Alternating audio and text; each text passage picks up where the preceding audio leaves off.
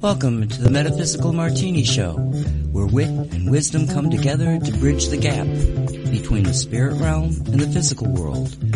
With Ani Avedissian, the Suburban Shaman, a production of Cosmic Reality Radio.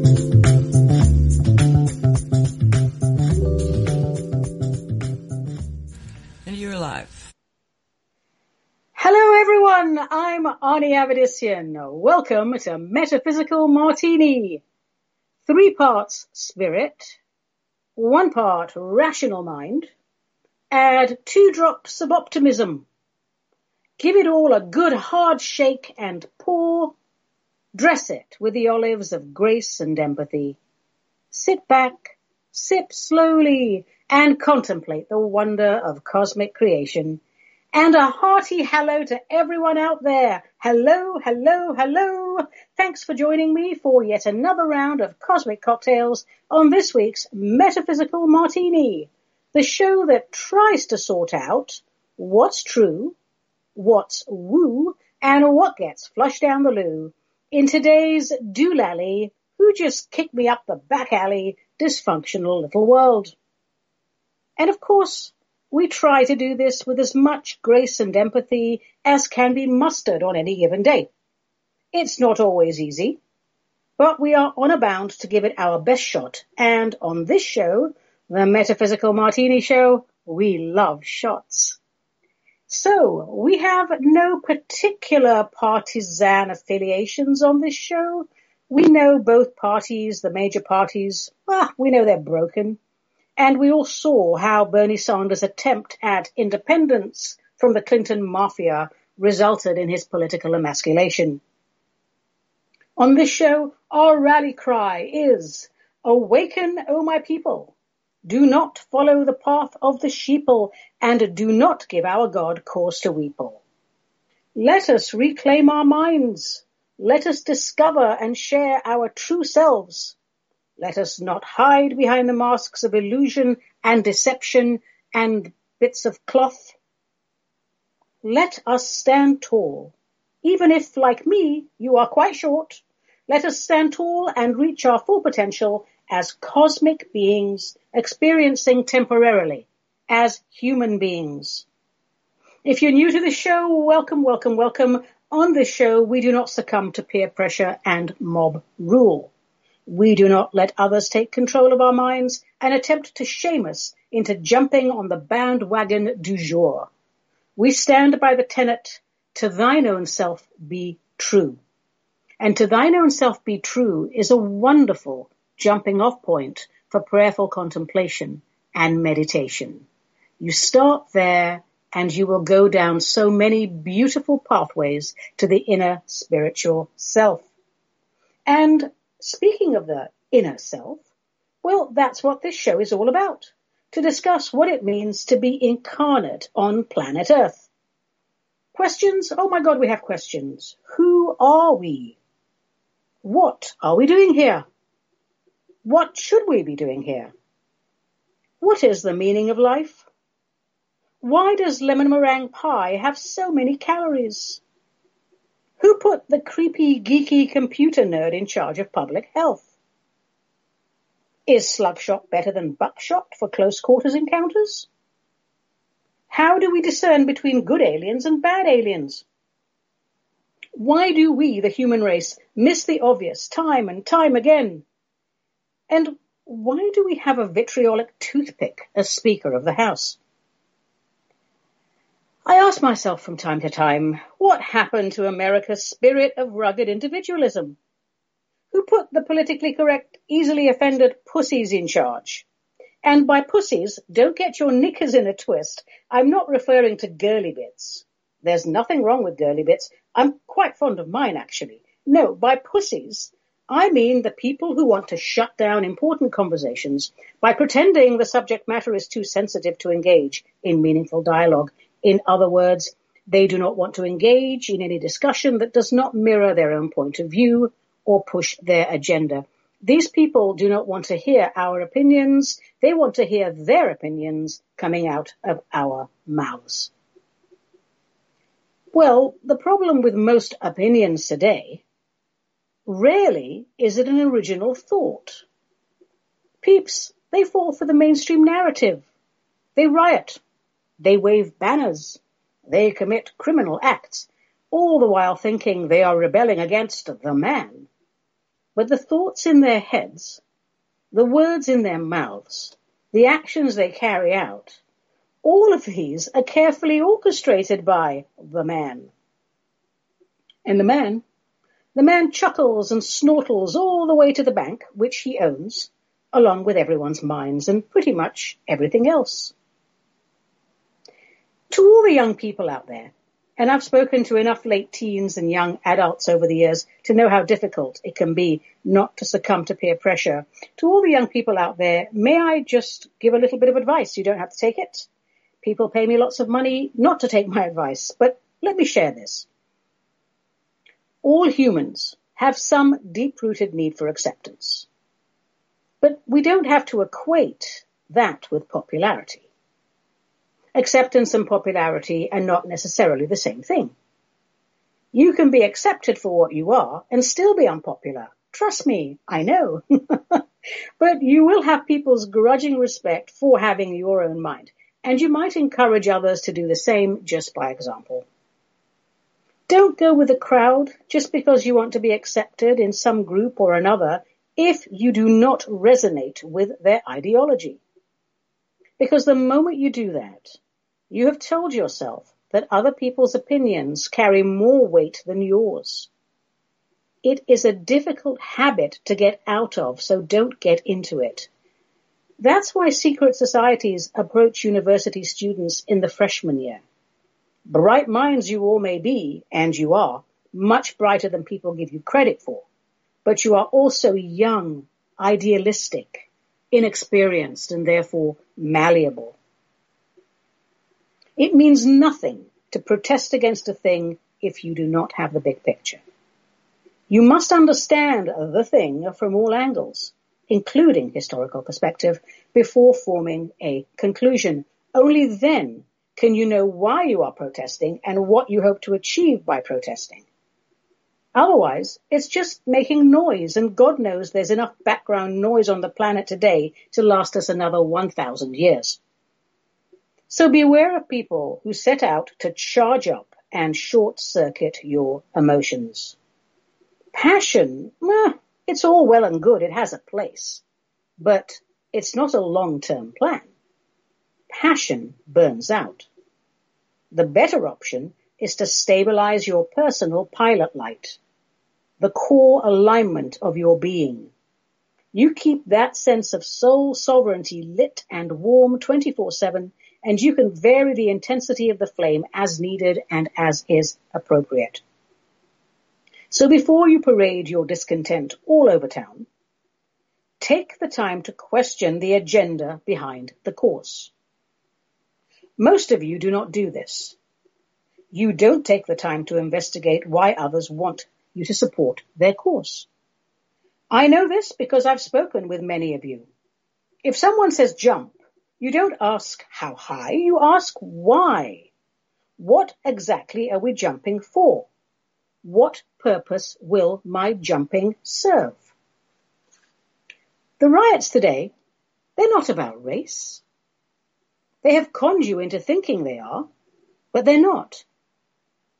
If you calm your emotions, learn to manage them, to take some time and step back, take a few breaths to remove emotional triggers from your system, you will see the true agenda behind these criminal acts. So you ask, what is the agenda, Ani? Oh, come on now. Surely you can figure it out. I'll give you a clue. A major event will take place this November and Deep State wants to remove from office the one person who is willing, ready, and with enough support, able to expose and eliminate it. I'm simultaneously excited for and sorry for today's 18 year olds. You guys, you gals, you are subjected to continuous brainwashing and mind control. We call this formal education. We had it in my day too, but in my day, the dumbing down process was still in the experimental phase, And most of us, well, we saw right through it. So do not shut your minds down just to run with the crowd. If it feels wrong, you are free to explore the true agenda behind the, well, what it is, a sham shit show. All right, darlings, that's enough pontification from me. Let's go on to the meat of the show, and that is questions, answers, and comments. That's what the show's about. What is on your mind, O citizens of planet Earth? What would you like to discuss? Or perhaps you just want to rant and cause a fuss. Let your voice be heard. Send your missives to Ani at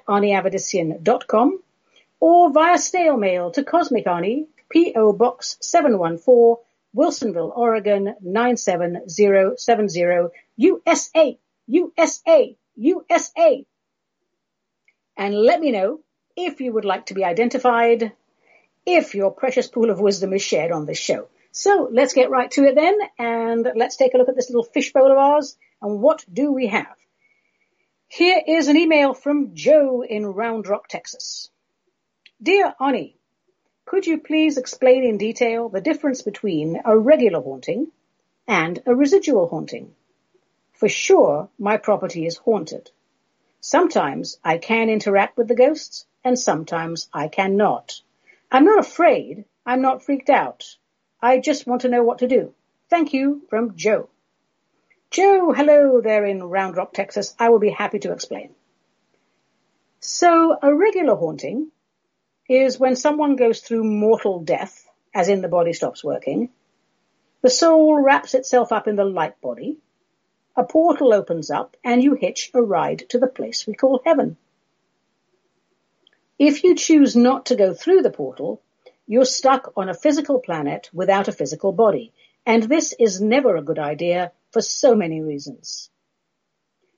This stuck energy is called a ghost. And of course it has a personality because it has the same personality it had when it was a living human because it is the same energy. Just doesn't have the meat body. So it's still, if the person was called Tim, it's still Tim. It's just he doesn't have meat body. And you can interact with it because it's still Tim. It's conscious. It's present. It exists in real time. You can define gender. And please, if you find something like that on your property, um, if you have a faith base, pray the divine will open a portal and move them on. Or if you don't, call someone to clear it because you need to be in your correct placement. Because if you're not in your correct placement, you cannot continue with your soul's evolution. You know, if you're dead and you're stuck on earth and you're Tim and you stay on earth as Tim, that's it. You're never going to evolve. When you go to heaven, you figure out what you did as Tim and you evaluate and conclude your Timness. And then you hang out for as long as you want and then you start another incarnation, another personality. So you see the importance of moving to heaven once you're done with your physical incarnation. So that's a regular haunting. Uh, residual haunting, that's something else because you can't interact with it. And these are caused by traumas that somehow embed themselves into the fabric of our time and they run on a loop rather like a video on replay. For example, every day at five o'clock, the lady dressed in white comes down the stairs, cries in anguish, wrings her hands, weeps for a few minutes, then disappears. So Europe and, uh, you know, Northern Europe and, and Europe, they're, they're, sort of littered with this type of residual haunting where something dreadful happened and it left a video loop recording in the fabric of space and time. And you'll find them not just in castles with white ladies and things, but certainly gruesome things like uh, battlefields, etc. I'll give you one of the most notable examples that I had back in the UK. There's a town called Colchester, which has a tremendous history um, with the Romans, the Roman Empire. And my team and I were called to this lady's house in Colchester because every day at four o'clock, a Roman battle would happen in her living room in front of her television. And she said that a pit would open up and all these Roman soldiers would be in there and they'd be defending themselves against all sorts of flying debris. And this would go on for several minutes and then it would just go away. And no matter how many times she prays, etc., nothing happens. It won't go away. So we were called in and we witnessed this amazing event. And I'll have to tell you, there's nothing you can do with the residual haunting. they very rarely ever clear up. Uh, every 26,000 years, when our universe has a cycle, they clear up. But until that time, they don't. This lady's main concern is that it was interfering with her television watching because she liked to watch a certain show at four o'clock. And so we suggested that she move her television. Simple. So anyway, that's a residual haunting. You can't interact with it because they're embedded memories. They're not in real time. They cannot hurt you. They're almost impossible to clear. So that's the difference. And Joe, if you send me a few more details and maybe some photographs uh, and tell me a little bit more about what you're going through, I can advise you better. I don't have to be on location to interact with your property. I clear property all over the world with Skype and just aerial photographs. Um, anyway, just uh, drop me a line with some more information and I can advise you better. And if you want somebody on location and you don't want to fly me out to Texas, let me see if I can find someone in your area who's competent to do this work. Thank you, Joe. Happy haunting. All right, let's have a little sip of this martini. I'm trying something new today. And I'm not actually sure I like it, but I'm going to take one for the team and I'm going to keep drinking it until I can form an objective opinion. Mm. Ouch. All right. Oh, that's strong. Here's another email, and this is a sweet one. This is from Ivania, who is supervising this email on behalf of her young daughter, Raquel. Raquel says, Dear Ani, do angels have wings? My brother says they do not have wings. If they do not have wings, how do they fly? I pray to my angels, but I have not seen them yet.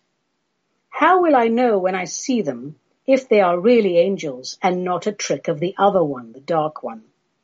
I also want to ask you if you think a novena is a good thing to do. Thank you. Okay, Raquel, let me answer your questions. Um, and uh, I hope I don't offend your family with my answers. I, I never set out to offend. Um, it's just that I have a sneaking suspicion you might be Catholic. So if I say something that goes against your faith base, it's because I'm honestly answering the question and nothing to do with uh, Catholicism. Okay, Angels. They do not fly in the same way as birds fly. So no, they don't have wings because they don't need wings. Angelic energies, um, Raquel, they're supercharged and they're able to cross dimensional barriers at will and without encountering any problems. They're propelled by something special. They're guided by their inner light, by their GPS. And in this case, for angels, GPS stands for God Positioning Satellite. I know they're always portrayed as having wings, and this is probably because before the advancement of technology, early man could not fathom aerial travel without wings. It would look up in the sky and go, well, birds have wings. Clearly you need wings to fly. Um, the other reason they're portrayed as having wings, it could be because, well, they're so bright, aren't they? They're so illuminated with the Holy Spirit that their radiant auras, they kind of look like wings. Now, it's good that you pray to them. But you know what, Raquel? I think you have seen them. But you've probably seen them in your dreams, and we don't always remember our dreams, do we? Now, I have to say, you must never be afraid of the other one, because God is the greatest light in our universe, and no one, no thing has power over God.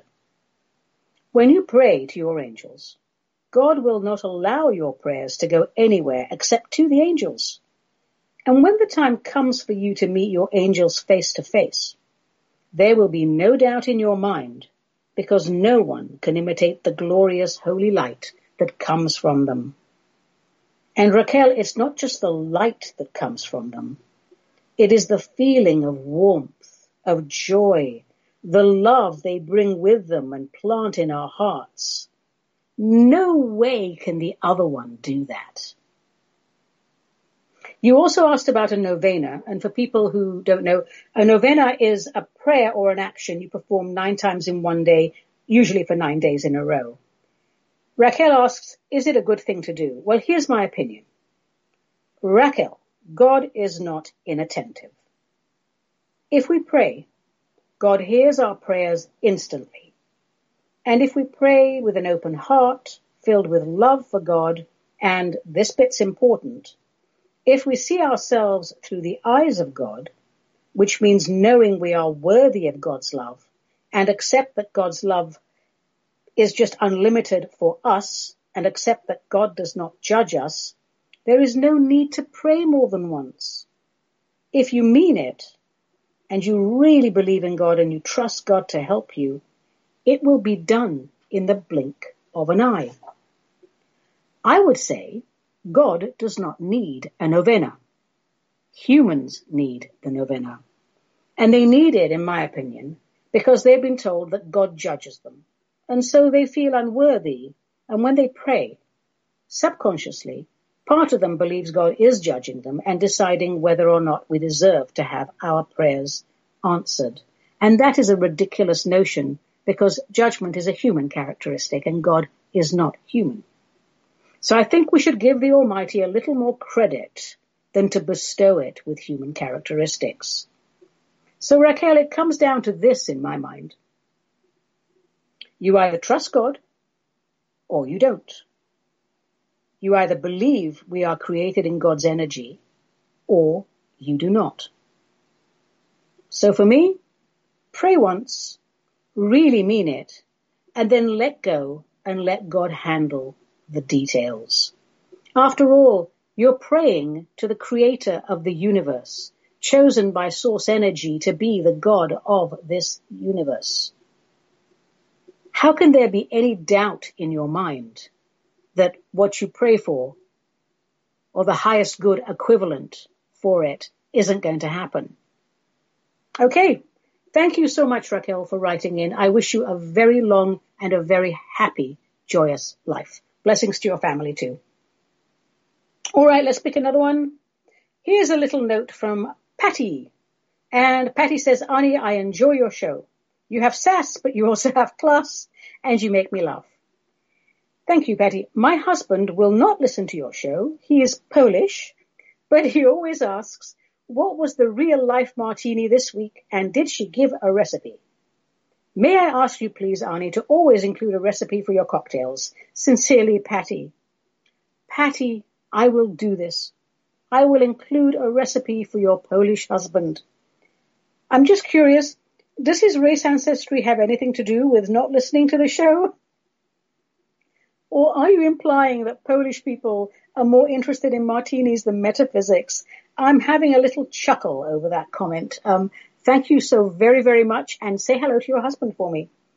All right. Uh, what else is in our fishbowl today? Hmm.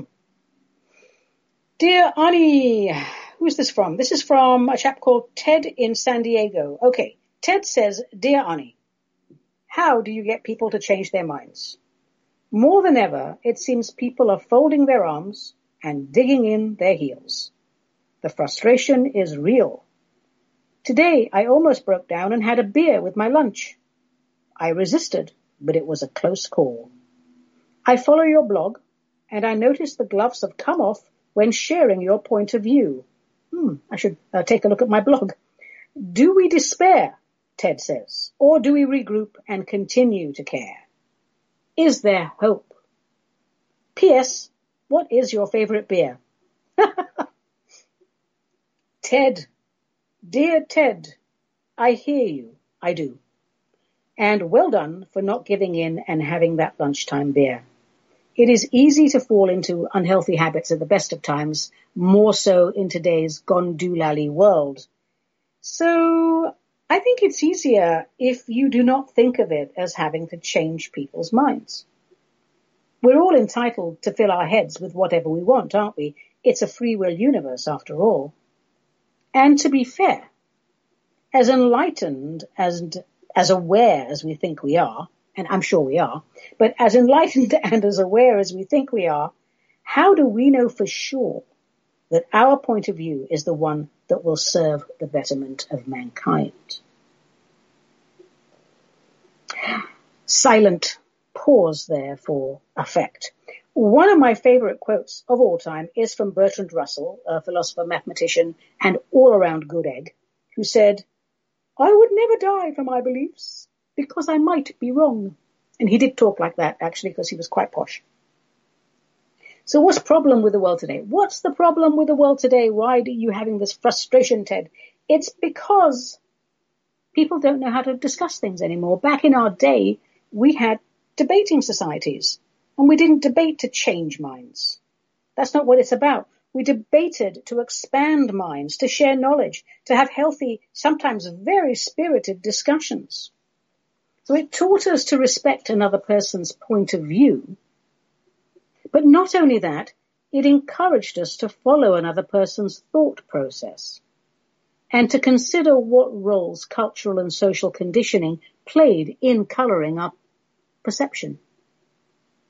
As we know, 10 people can, uh, can witness the same event, and each one will recount that event through the filter of their conditioning. Debate taught us to question why that is, and, and that's a biggie. So it taught us to think critically, and to articulate those thoughts, which in turn gave us a greater thirst to pursue higher education. An expanded knowledge base gave us a bigger pool to draw from and the ability to think on our feet, to flex our brain muscles. Something else debating taught us, which is poorly lacking today, focus. You remain focused when debating. You don't allow your team to become sidetracked. Today's media propaganda machine excels at distracting us. So debating taught us to listen to really, really listen to the other team. And that, in turn, increased our capacity for guess what? Empathy. Focus, coupled with empathy, keeps your emotional triggers in check. And when our emotional triggers are in check, when we are calm and focused and listening, we're able to find solutions. All in all, we became more socially conscious, I would say, with an expanded worldview and therefore better citizens. And of course, there's the added bonus, you know, improved presentation skills, which gives you self-confidence, um, which actually leads to a desire to be of service to your community because you've learned to articulate your thoughts. And, you know, your community is local, national, and planetary. And these skills, they're useful no matter what career or life path we choose. Why shouldn't a gardener, a bank teller, a plumber, a waiter be as articulate, as aware, and as self-confident as a seasoned academic orator? We don't have many articulate and aware members of the general public these days, do we? That's a problem and that's a shame we have people wailing all sorts of things, whatever is the slogan du jour. There are children in cages. There are children in cages. You know, the same sentence uh, over and over again. Usually blaming the wrong people for it because they didn't bother to research it, because they believed whatever crock of poop their favorite news channel sold them. You know, you can swap out that children in cages for whatever the new rant is. And oh my gosh, the propaganda machine these days churns out more things to rant about than than Baskin Robbins turns out ice cream flavors. Another problem we have today for people who are woke, as they say, is zero trust in the media, any media. All of it, save a small handful of independent writers, they're bought and paid for. And then of course there are the trolls, also bought and paid for. People who have sold their souls, sometimes for money, sometimes for the price of an internship, to sit and discredit anything and everything the opposition posts. So this makes research so much more challenging, doesn't it? Ah, Ted, what shall we do with all these useful idiots? Oh, by the way, I'm not being derogatory. Useful idiot is a term used in critical thinking. So the way I look at it, it's this. I'm not interested in changing anyone's mind per se. My job is to conduct research and present my findings for the betterment of mankind, as I understand it. If I feel folks are way off track and in danger of hurting themselves and others, It is also part of my job to point that out. What they do with the information, advice, blah, blah I give them is up to them. And I'm not going after people who have no interest in the big picture. I'm here, and it seems so are you, Ted, for the people who know something doesn't add up and who need a little help with the arithmetic. So, brother Ted, do not give in to despair. Life is a grand adventure and a big old experiment. Some peeps, well, they're the scientists. And others, well, I guess they're the lab rats. Now, I will agree that I'm a little more vocal and a little more direct these days, but I think it's less to do with my level of frustration. There is a level of frustration, but I think it's more to do with upping the volume to better reach those frozen in confusion. Where there's confusion, there is hope. When people have made up their minds one way, never to change them, there is no hope. So Ted, God bless you. Very soon it will be five o'clock here in Oregon. So go ahead, pour yourself a cold beer, feel good about it. Thanks for reaching out. And remember, ultimately, it's all a hologram. There's value in it, but don't take it too seriously. All right, let's see, my darlings, where are we? Uh, I don't know. Should I have another question? Let me have another sip of this very interesting martini and I'll let you know. Mm. Mm. Okay, it's growing on me. It's growing on me. I think perhaps we have time for one more question before we move on to uh, other segments of the show. And this one is from Gavin in Clitheroe in the UK. Clitheroe is a nice little town. I've been there. Um, I used to go there before we used to sort of do all those wonderful walks that you have up in the north of England. Uh, and Clitheroe is definitely somewhere I would consider retiring to if you had more sunshine in Lancashire. so Gavin writes, Dear Ani, your relentless campaign to teach us about perceptual engineering has paid off. I give in. Where shall I start my studies? How about a book recommendation or two? Gavin, with pleasure. I'm glad I broke you down there. Um, two books to start with. First one is called, quite simply, Propaganda, and it's by Edward Bernays, B-E-R-N-A-Y-S.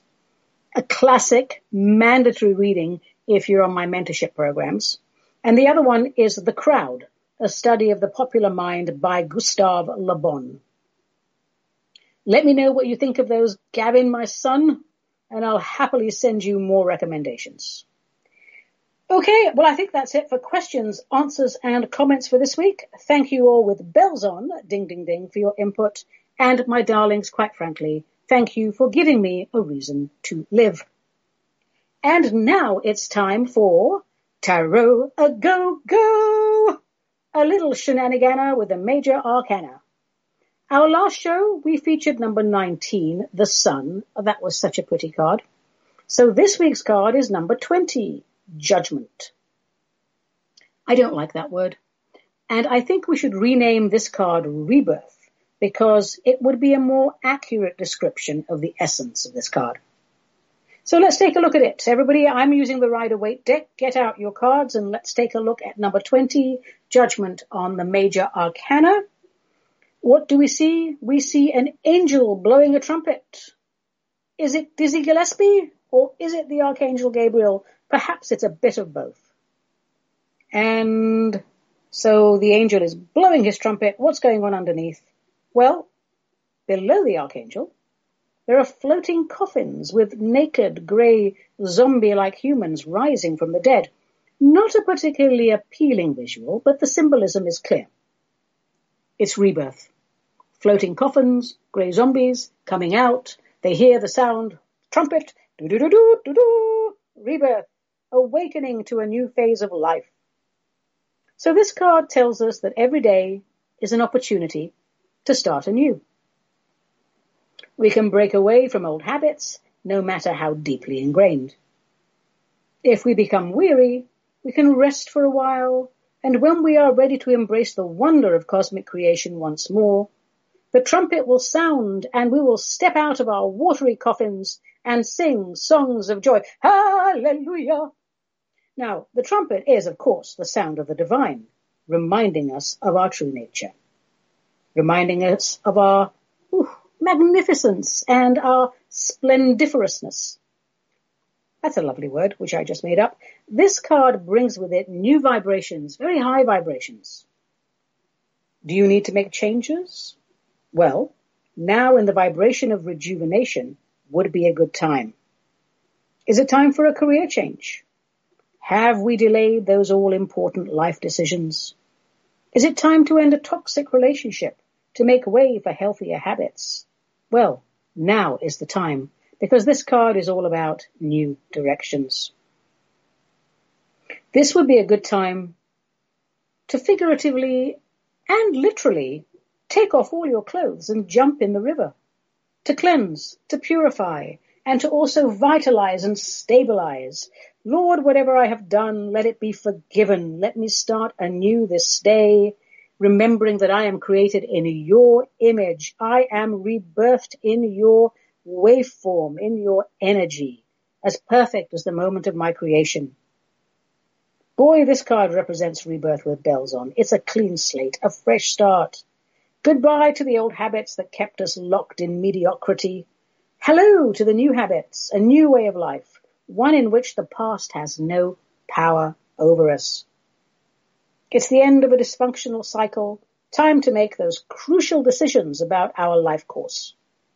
All in all, I'd sum it up by saying positive, happy card, bursting with fresh opportunity and goodliness.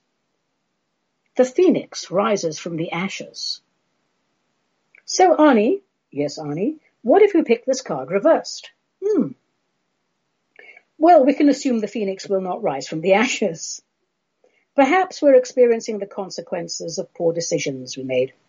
And if that is the case, let's accept the consequences with grace and accept that what was done is done. Because acceptance allows us to archive the information and to remove the emotional triggers. Acceptance prevents us from developing a victim mentality, and that allows us to move on. And what could any of us desire more than that? A fresh slate, start again, make peace with the past. What could be better? I mean, throw in $7 million and a large slice of pie. Fabulous. So number 20, judgment, or as I like to call it, rebirth. Now, my darlings, it just occurred to me, because I'm a bit slow, there are only 21 cards in the major arcana, and on our next show, we will have covered them all. oh! So drop me a line. Let me know what you would like me to do. Shall I continue with Tarot a go-go, or shall I move on to something else? And if so, what? If you want me to carry uh, on with the tarot, that's fine. I will. We'll start with an overview of the suits and then we'll just do all the cards one by one. But let me know, you know, and I wish you all a very happy rebirth. All right, moving along. I'm getting a little dry here. Let me, um, let me see if I'm warming up to this martini. Hmm. One more sip, I think. It's growing on me. It's growing on me. Hmm. Or maybe I'm just getting tiddly. I don't know. Um, I'm definitely getting tiddly. Heads up, people. This is a very strong martini. I can feel it. Now, what's next? Oh yes. Do do do do do do. It's time for Plato Chips, where we quote a philosopher of note. Philosophy. I talk about it a lot. I always say, we need to teach it in schools. And people say, why? Who's going to use philosophy? Oh, I say to you, what is philosophy? It's the study of the fundamental nature of knowledge, of reality, existence. Philosophy is the study of general and fundamental questions about existence, knowledge, values, reason, mind, language. And we ask these questions and we answer them with other questions. And then it goes to other questions. That's what philosophy is all about. You see, questions and questions and questions and, and ponderances and pondering, but thinking. It gets you to think and you have the creative visualization that goes along with that. The fundamentals of philosophy must be taught in schools. along with mathematics and chess. So, today's philosopher of note is Charlie Brown. Why Charlie Brown? Because, my darlings, life is so much more than a bowl of peanuts. So let's share a few quotes from this well-known yet underappreciated American hero. Here's a quote from Charlie Brown. Worrying won't stop the bad stuff from happening. It just stops you from enjoying the good. Well, it's true, isn't it? I mean, worrying about something is a misuse of time. What has worrying ever achieved? Except giving energy to and therefore exacerbating the problem. And I think we all agree there are far too many exacerbators in the world today. So let's take Charlie Brown's advice and instead of brooding over our distress, let's focus on how much we are blessed. Even if it's something simple. You wake up in the morning and you take a shower. You go, well, yeah. Well, you know, people, hot water is spouting out of the wall to cleanse you. It's a start for gratitude, isn't it?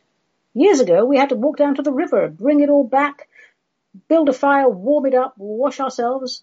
Hey, in this modern age, you get up in the morning, you jump in the shower, hot water comes out, lovely soap at your disposal. Let's focus on the little blessings and build upon those. Well done, Charlie Brown. Here's another one he wrote that I do like. In the book of life, the answers are not in the back.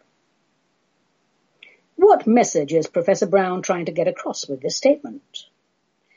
I think he's telling us that the world is not a one-size-fits-all realm of experience.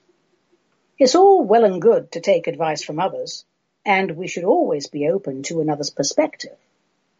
But in the end, each sovereign soul has to walk its life path in its own way, at its own pace, and processed through its own unique filter of ancestral coding and experience.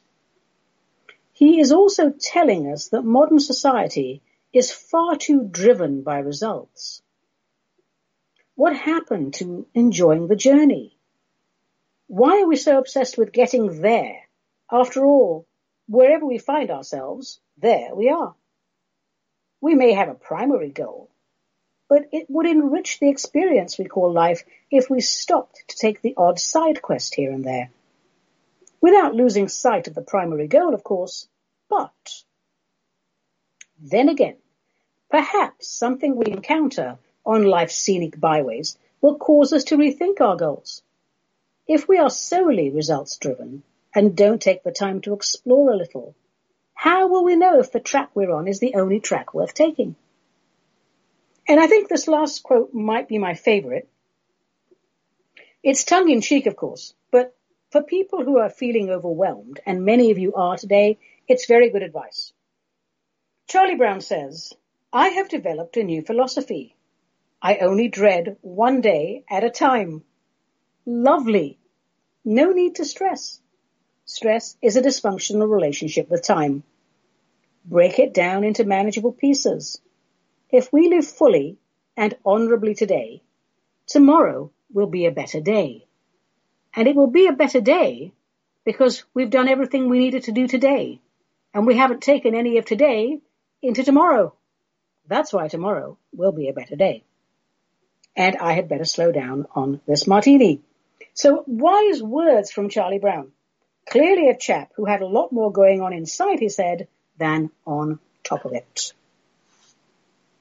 All right. I might take a little break now and just remind you all that if you are interested in my services, uh, what I'm up to, blah, blah, blah, visit my website, aniavedissian.com. It's all there uh, under the YouTube thingy, so you can spell it. And that will tell you about all my classes and what I do and what I don't do and all that. And sign up for my monthly newsletter, which comes out on the first Monday of each month. Monday messages. There is a sign up form on the front page of my website. And in addition to this podcast, I have my own YouTube channel. Just put Ani Avedissian in the YouTube search bar and all sorts of wonderful short instructional videos will come up and you can just knock yourselves out uh, watching those and uh, feel free to leave some wonderful comments. And if you don't like them, Uh, just be polite, okay? Thank you. And now it's time for a little pat of poetry. Yes, folks, after a hard day's shamaning, I like nothing better than going home, putting my feet up, having a nice cup of tea or a small drinky poo, and writing really bad, non-peer reviewed street poetry. And today's offering is titled, Have You Figured It Out Yet? And this is dedicated lovingly to all the men and women who would gladly give up their sovereignty for the illusion of state-sanctioned security. There is no such thing as security because life is an adventure. Adventure, noun, an unusual and exciting, typically hazardous experience or activity. To adventure, verb, engage in hazardous and exciting activity, especially the exploration of unknown territory. Earth is not unknown, you say. Really, I say? A different version of reality exists inside each of our minds. So, we are currently coexisting with 7.7 billion versions of perceived reality, and that, my darlings, can most certainly be classified as the exciting exploration of unknown territory. Right. Here's the poem. Have you figured it out yet? Thank you very much. They said we can visit big lot stores, but not our local grocer. Feed the corporate pig by all means, but serve the community, F you minions, and no sir. They said we should wear masks all day for everyone's safety and protection. But thousands of contagions are in circulation constantly, 24-7. Do you detect the owner or establishment deception? I'll repeat that last line because I'm a little tiddly. Do you detect the odor of establishment deception? If they told us to put pineapples up our arses and to sing Old MacDonald, all in the name of some new threat for which we now have mandatory classes, I bet some of you would go ahead and do it. And for that, my heart, it weeps, and the mind, it boggles. Well, there you have it, my darlings. A little bit of poetry of what's going through my head at any given time. Trust me, not a place you would want to live. Time for a little sip of my martini. Mm. I'm trying out a new vermouth I've never tried before. And I'm blaming my tiddliness on this because clearly this vermouth has a higher alcohol content than, than the vermouths I'm accustomed to. All right, well, that's my excuse anyway. And now, my darlings, back by popular request. Da da da da da da da. The Wizard's Gizzard. A little spiritual ritual that we can make habitual. What is a ritual? It's a series of actions performed according to a prescribed order. And we tend to associate rituals with religious ceremonies, don't we? But any series of actions performed in a certain manner is a ritual.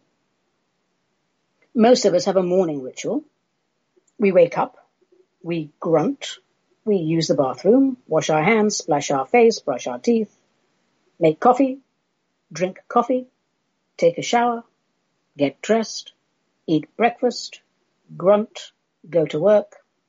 It serves us to do certain things in a certain order. Mostly these rituals are little more than time management, making sure our basic needs are taken care of before we rush off to work. Then we come home from work. We pick up the mail on our way in, wash the day off, change into our jammies, fix ourselves a beverage, prepare our evening meal, and then engage in whatever activity we have planned for that evening. We have performed these actions repeatedly for years. We perform them on autopilot. They serve to streamline our day, so we have more time to play. And these rituals, they're physical activities. And they're good and they're useful but we should include a little mental process in our daily rituals. Here's one that I do. Each morning, I put aside 15 minutes to sit quietly with my coffee and inhale the dark, rich aroma of Colombian magic beans. Magic, because they gently yet miraculously awaken me and uplift my physical senses. So I sit there, sipping, breathing, allowing all the parts of me that traveled through the night in the astral realms to find their way home from their dreamscapes. And when I feel 100% uploaded, spirit in human, I'll look at my day runner, tweak my schedule, and get on with whatever I want to do. But that pure, quiet time, just me, aligning with all that is, no input from another human until it's all me, integrated and aligned, calm but bright, and ready for whatever might come my way that day. Most of us are in too much of a hurry to start our workday. When I was younger, oh boy, I'd be like, you know, showering and everything and eating everything 10 minutes and out the door. And often that's because, well, most of us don't want to go to work, do we? We associate waking up with spending eight hours doing something we don't want to do. We sleep in for as long as we can. We rush through the morning rituals, get to work as fast as we can, hoping the day will go just as fast, all the while longing for the moment we can clock off and go home. So those 15 minutes each morning, just you and the coffee or your beverage of choice, it will ensure that the full and complete you is the one that walks out the door. No parts left behind. All you in your magnificent, glorious, aromatica enhanced aura, bright, sparkling, celestial citizen, ready to go where the flow takes you. Spirit and human, fully integrated and gently caffeinated. Okie dokie, and let me share something else that I do. Um, a little ritual I perform once every three months, typically on the first Sunday of the cycle, but of course you choose whatever works best for your schedule. I review my beliefs because the world's gone mad with misinformation. I take a look at my life thus far and I ask myself how my beliefs have served me thus far. What type of life have I created for myself based on those beliefs? Has anything happened in the last three months that caused me to review and change those beliefs?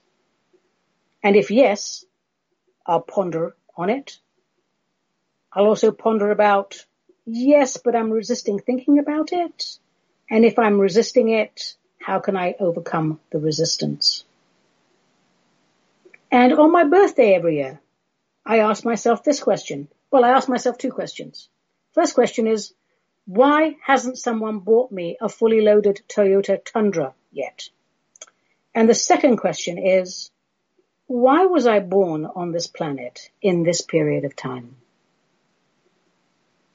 Nice little rituals. If you want me to send you a little PDF thingy of those, just drop me a line to Ani at and it shall be done. I think we don't spend enough time in cyclical review. Something big on your birthday every year, something big on the, you know, first of the year, every month or every other month or every three months. Let's see where we are. Let's track our growth. What's holding us back and, and what achievements can we glorify in, you know? All right, very quickly, let's catch up with upcoming events and classes. Uh, no cosmic conversation in June. Apologies for the inconvenience. It's been rescheduled to July the 25th, 5 p.m. Pacific time on Zoom. And this conversation is titled Onward Buttercup. There is fakery to be done. And it deals with why we fall for fake news and how we can reclaim our minds from the masterful engineering of the collective matrix. If you'd like to attend, send me an email. I'll send you a PayPal link. You send me money. I send you a Zoom link. Backwards and forwards, lovely, fabulous, and we do the session. I'll announce the subjects for the Cosmic Conversations for the rest of 2020 in the August edition of my monthly newsletter, Monday Messages. It is short, it is sweet, it is full of, full of buttery goodness. You should sign up for it. So just go to the website and, and do that. You'll make my computer person very happy. As is my custom, there will be no Cosmic Conversation in August.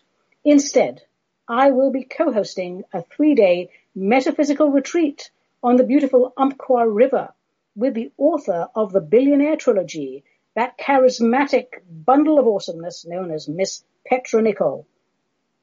If you would like information on the event, send me an email. I'll send you a link.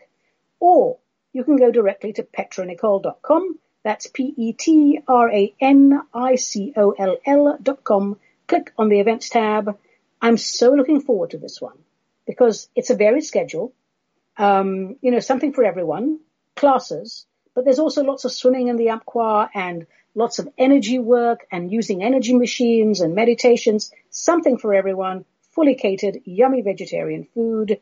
Uh, and I'll be swimming every day. So if you're a swimmer, bring your cozy and we'll go splashing about together every morning and every evening. In mid-September, I'll be holding classes for home and property clearing. Some of this can be done via Zoom, but I'm hoping that we are mask free by September because we do need to get some hands-on ghost busting experience with this one. And I have quite a few other mini classes in the works and I'll share details and dates as soon as I have them. I want to do something new this year. We've been teaching the same subjects for years and we'll keep the core subjects. But I think people are asking me for shorter classes with more variety. So I'm going to listen to you, oh my people, and do that. So let's do a little time check and let's have a little sip of this uh, concoction here. Well, oh my gosh, look at the time. My darlings, I think that's it for today. I've just about finished my drink, and that means just about the end of the show. I do hope you enjoyed listening to it as much as I enjoyed recording it because I had a blast. What a pleasure it is to join you every other week just to hang out, exchange ideas and, and have a drinky poo. And today's real life martini for all you people and also Patty's Polish husband was a classic concoction. Three parts of Belvedere vodka, one part Bordiga extra dry, very aromatic, and if I may say so, very expensive vermouth, well chilled, stirred, not shaken, and served naked with no dressing. Now remember folks, cocktails are awesome if they're an occasional treat. If you take the art of mixology seriously and use the best possible ingredients, one drink is all you need. I'm Ani Avedissian. This was Metaphysical Martini, a production of Cosmic Reality Radio to whom we are most grateful. Until we meet again, let the spirit inhabit the human.